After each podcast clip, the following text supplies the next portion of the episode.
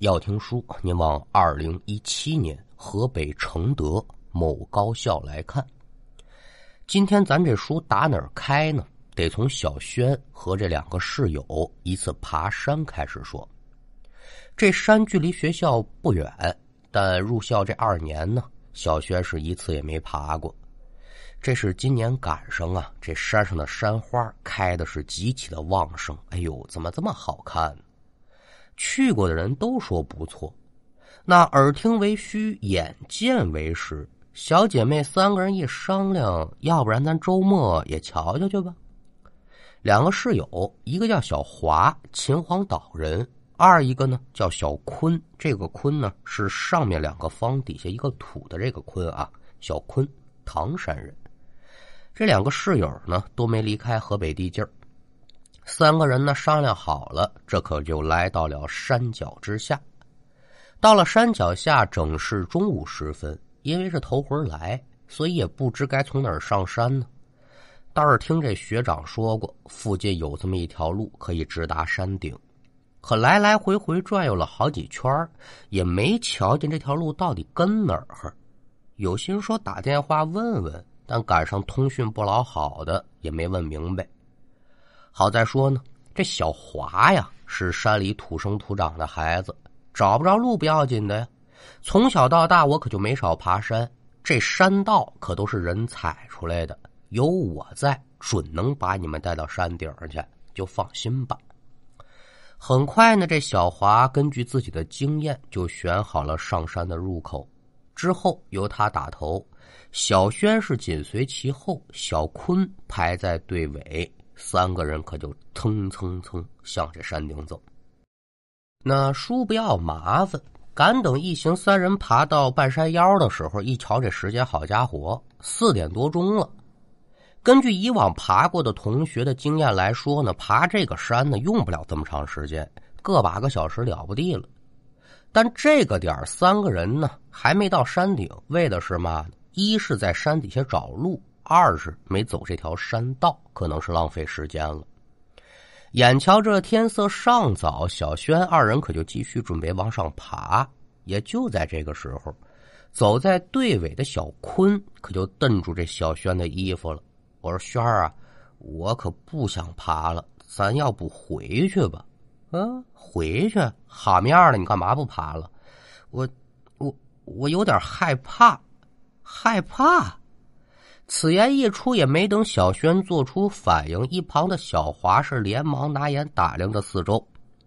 三个人当中，只有他一个人是在山里长大的，就以为这附近是不是有野兽出没，被这小坤给瞧见了，这才下意识的查看四周的情况。看过之后，并没有什么异常之处，可就问这小坤：“你怕的什么呢？”这我说不上来，反正我就是害怕。咱咱咱下山去吧。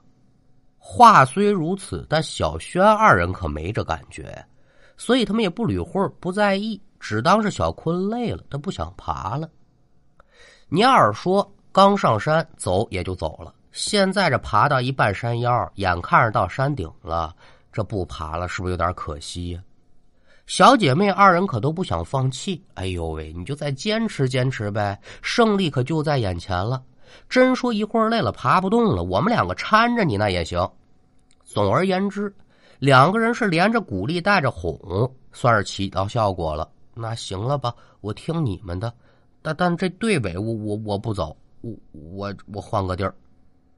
一见小坤妥协了，小轩是连忙接话：“这没事咱俩换，你再当部件行吗？”说着话，小轩可就把这小坤让到中间的位置了。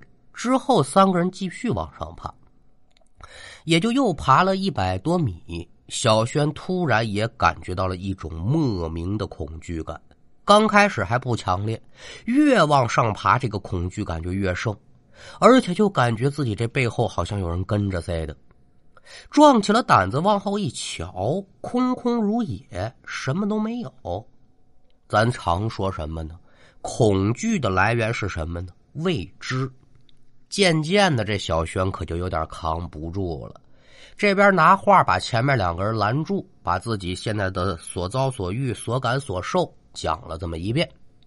这不说是还则罢了，说罢之后，原本快稳定下来的小坤，这下子可又紧张了，比之前还害怕呀。那要说小华这胆子是真不小，接连这么两番，依旧是不以为然。哎呦喂，不要紧的，你们俩就是事儿多，赶紧爬。但这个时候呢，小轩两个人哪里还有这种胆子了？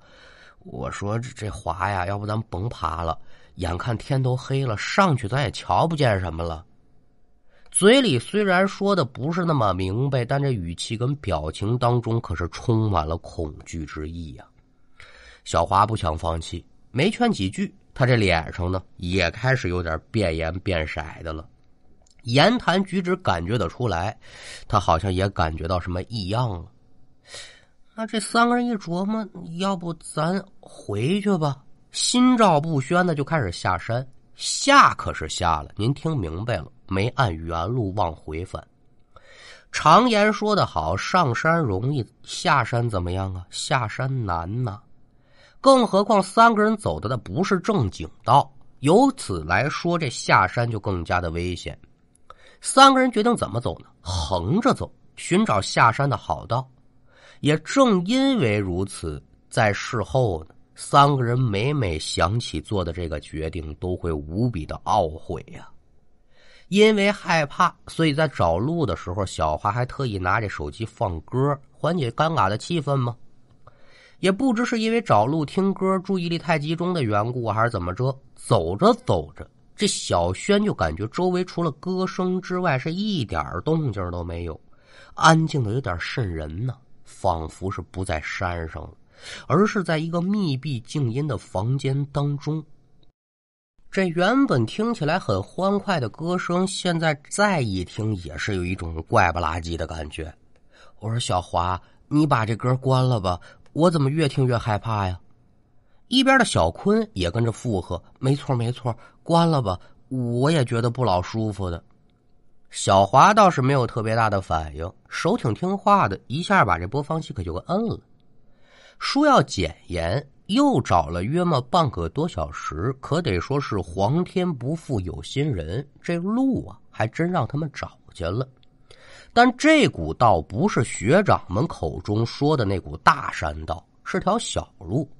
但是这玩意儿有毛的不算秃啊，有就比没有强啊。沿着这股山道一路往下走，大概有个二十多分钟，拐过这么一道弯三个人就瞧见了下方不远处有一山民打扮的女子也在下山。这个时候就怕人不多哈。三个人一瞧见活人了，那太好了，赶紧往上追吧。来到切前，一见此女子是四十岁左右的年纪，攀谈几句之后，得知这女人呢是附近的村民，家就在山腰上。这是刚采完山货，奔家里走。几个人是边走边聊，相谈甚欢。不多时呢，可就来到了这女人的门口。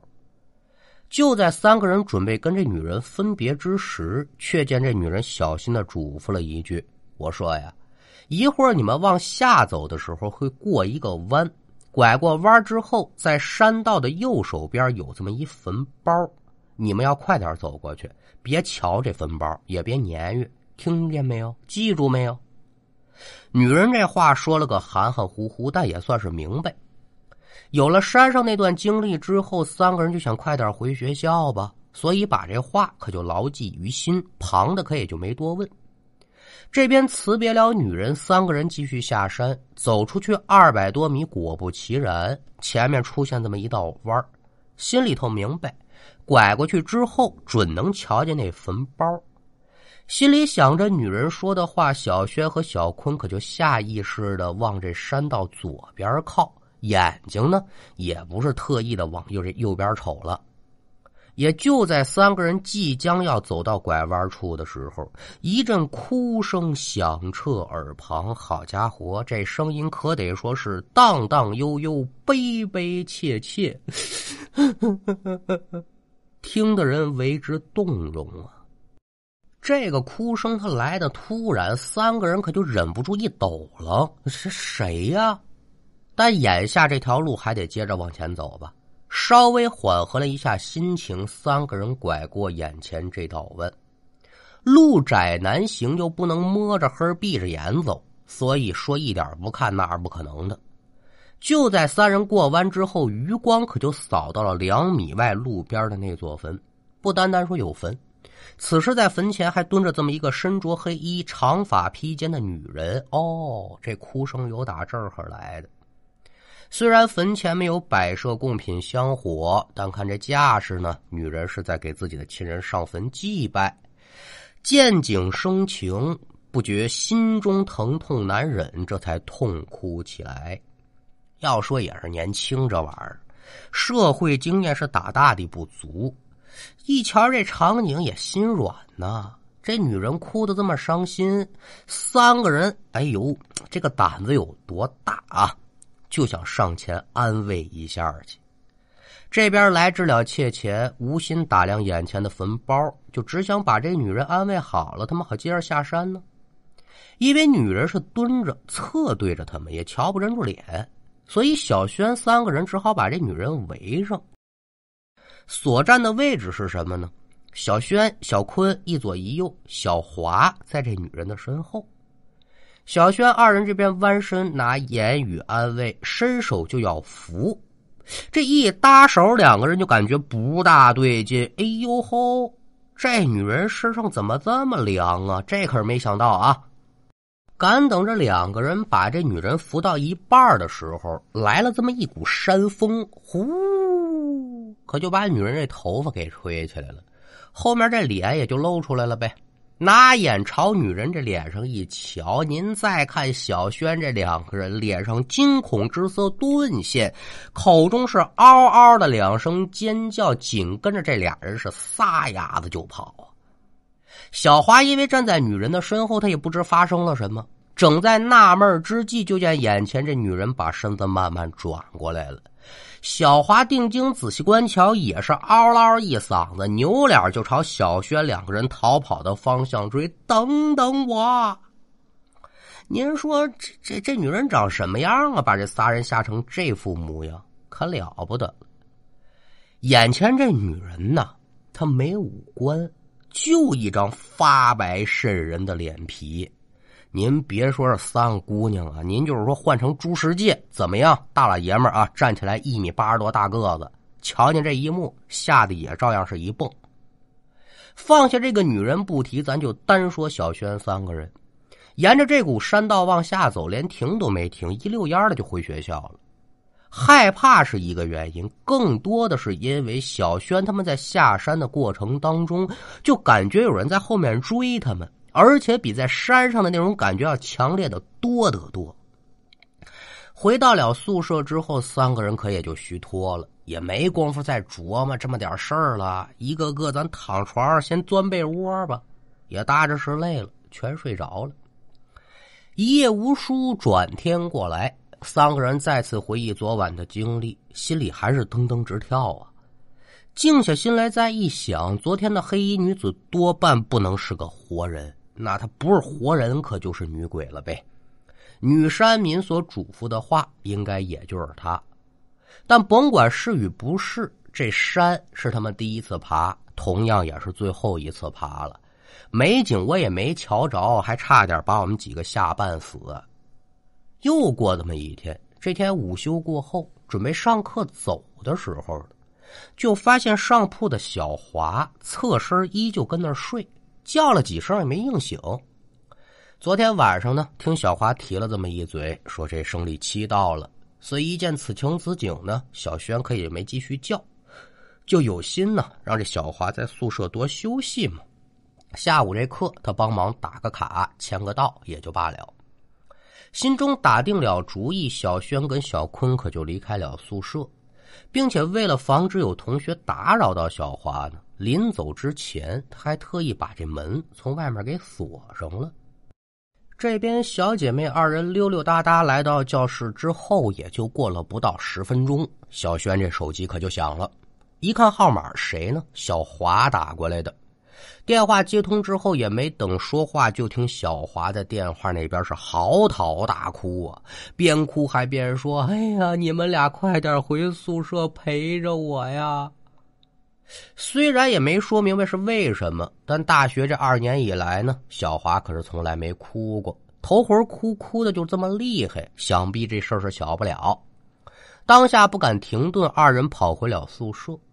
来到宿舍门口一瞧，房门是大敞四开，小华呢正在自己的床铺上哭，周围还有几个学姐正安慰着他。一瞧两个人回来了，小华哭的可就更厉害了。眼瞧着这话也说不成囫囵个了，没办法劝吧。哎呦喂，宝贝儿，你这怎么了，亲爱的？折腾了好大一会儿，小华这状态才渐渐缓和下来，把事情是怎么来怎么去这么一说，把在场的几位吓得也是惊呼不断呢。您就得问了，怎么回事？这事儿要给您说明白了，咱这书就得倒回到午休过后。其实午休结束，小轩他们正在梳妆打扮的时候，这小华就醒了。但是他睁不开眼睛，也动不了身子，嘴里也说不了话。听这老辈人说过呀，这现象叫鬼压床。说如果外人瞧见了，喊你一声“嘿，张三李四”，哎，这鬼压床就破了。小华有心也是这想法，让小轩他们喊我一声，但是任凭他怎么努力，他说不出话来呀。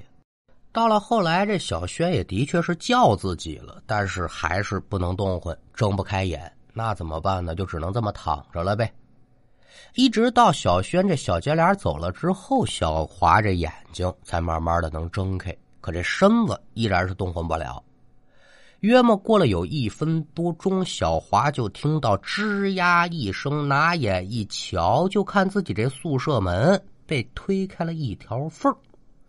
正当小华心头高兴有人回来的时候，接下来这一幕差点没把他吓晕过去。怎么呢？就见由打门缝当中探进来这么一女人的头，非是旁人，正是前些天在山上瞧见那个捂脸的女人。现在说是鬼，那为时尚早。女人把头探进屋中，将脸冲向小华的床铺。虽然说没有眼，但瞧这架篓子，可是瞧着自己呢。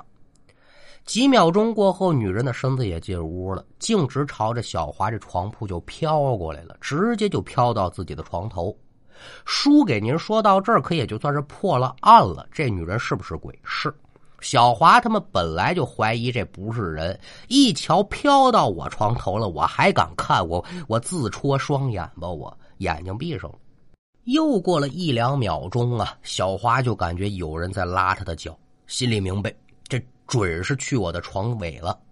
感觉身子快要被拉下床的时候，小华可就开始憎味了，他就想挣脱这女人的手，嘴里也尝试着大喊大叫。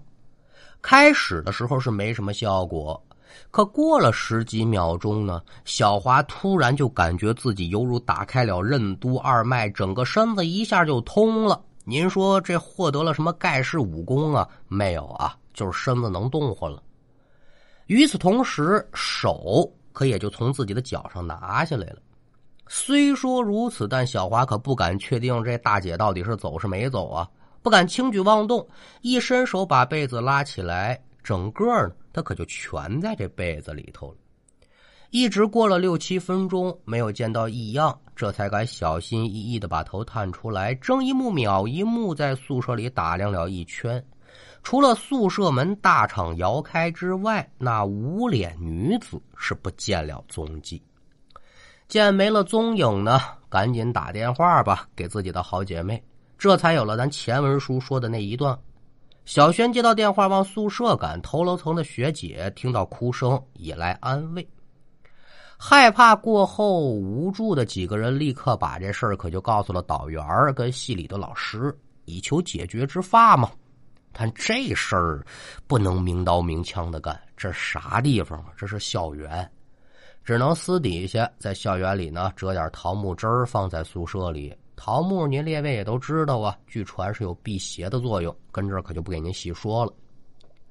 小轩他们呢对此也不是特别的明白。但心里多少踏实点为了保险起见，赶等到晚上睡觉的时候啊，还特意折了点小的放在自己枕头底下。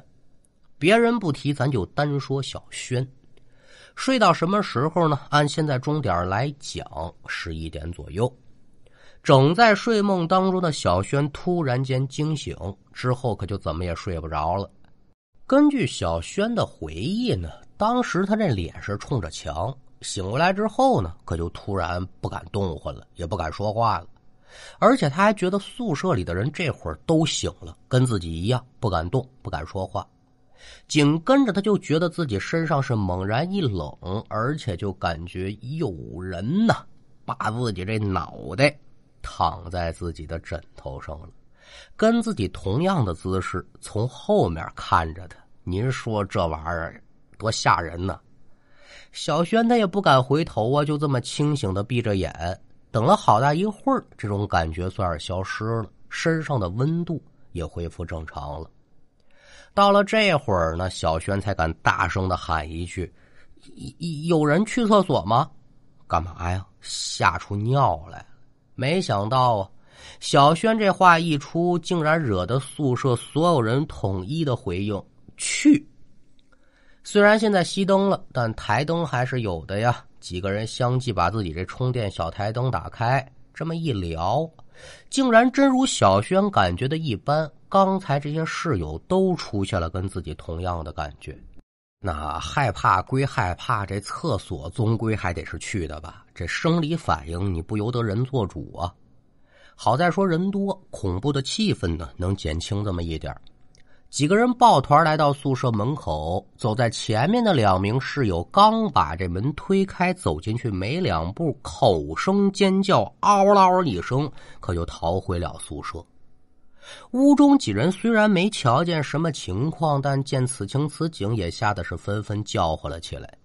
他们这么一闹，很快就把宿管和楼里的同学都吵醒了，来到了小轩他们的宿舍，一询问什么事啊？待众人稳定下来之后，那两名室友才道出了实情。原来啊，就在他们走出宿舍之后没多长时间呢。他们就发现，小轩他们说那个无脸女鬼正在走廊上来回的走柳呢。您说啥叫走柳？瞎溜达呗。这一瞧见这么个人，您说他能不叫唤吗？那放下这一夜如何度过不提，转过天来，小轩就因为此事请假回家了。这地方我不能待了。到家之后，把自己在学校的遭遇跟父母一小。小轩爸爸立刻可就带着小轩找了当地一个比较有道行的先生来处理这事儿。先生的一番做法之后吧，给小轩一个装有符纸的红色三角包。至于说那无脸女尸何许人也，为什么缠上小轩等人，这先生呢也给出了解答。这女人呢是个寡妇，死了有些个年了，身边三亲六故都不在了，所以死后呢还是好心人给她埋的。那您可就明白了，这坟是个绝户坟。女人死后心有执念，迟迟的不肯投胎，可就成了孤魂野鬼。想着自己命苦，死后也没有人给自己上坟，这就时不常的呢，自己给自己上坟。您看人这玩意儿想多开呀！他哭，他也不是哭旁的，他哭他自己。女人死后这些年也作过不少的妖啊，但山里的村民呢？平时为了防着山里的精怪鬼魅，家里头身上啊都准备了这个辟邪的法器。这女鬼呢也没对村民造成啥实质性的伤害。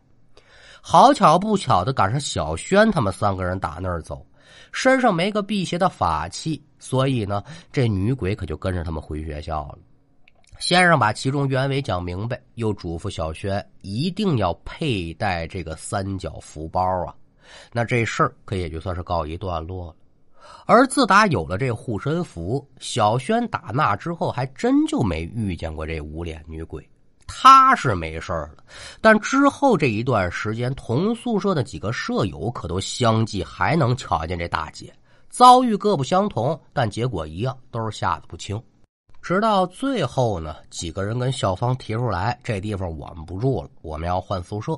这才没有再遇到那个无脸女鬼，但那间宿舍在之后的几年一直传出无脸女鬼现身的事件，也因为如此呢，有关无脸女鬼的一系列故事，可也就在学校里面广为的流传了起来。好了，今天的故事就给您讲完了，感谢您的收听。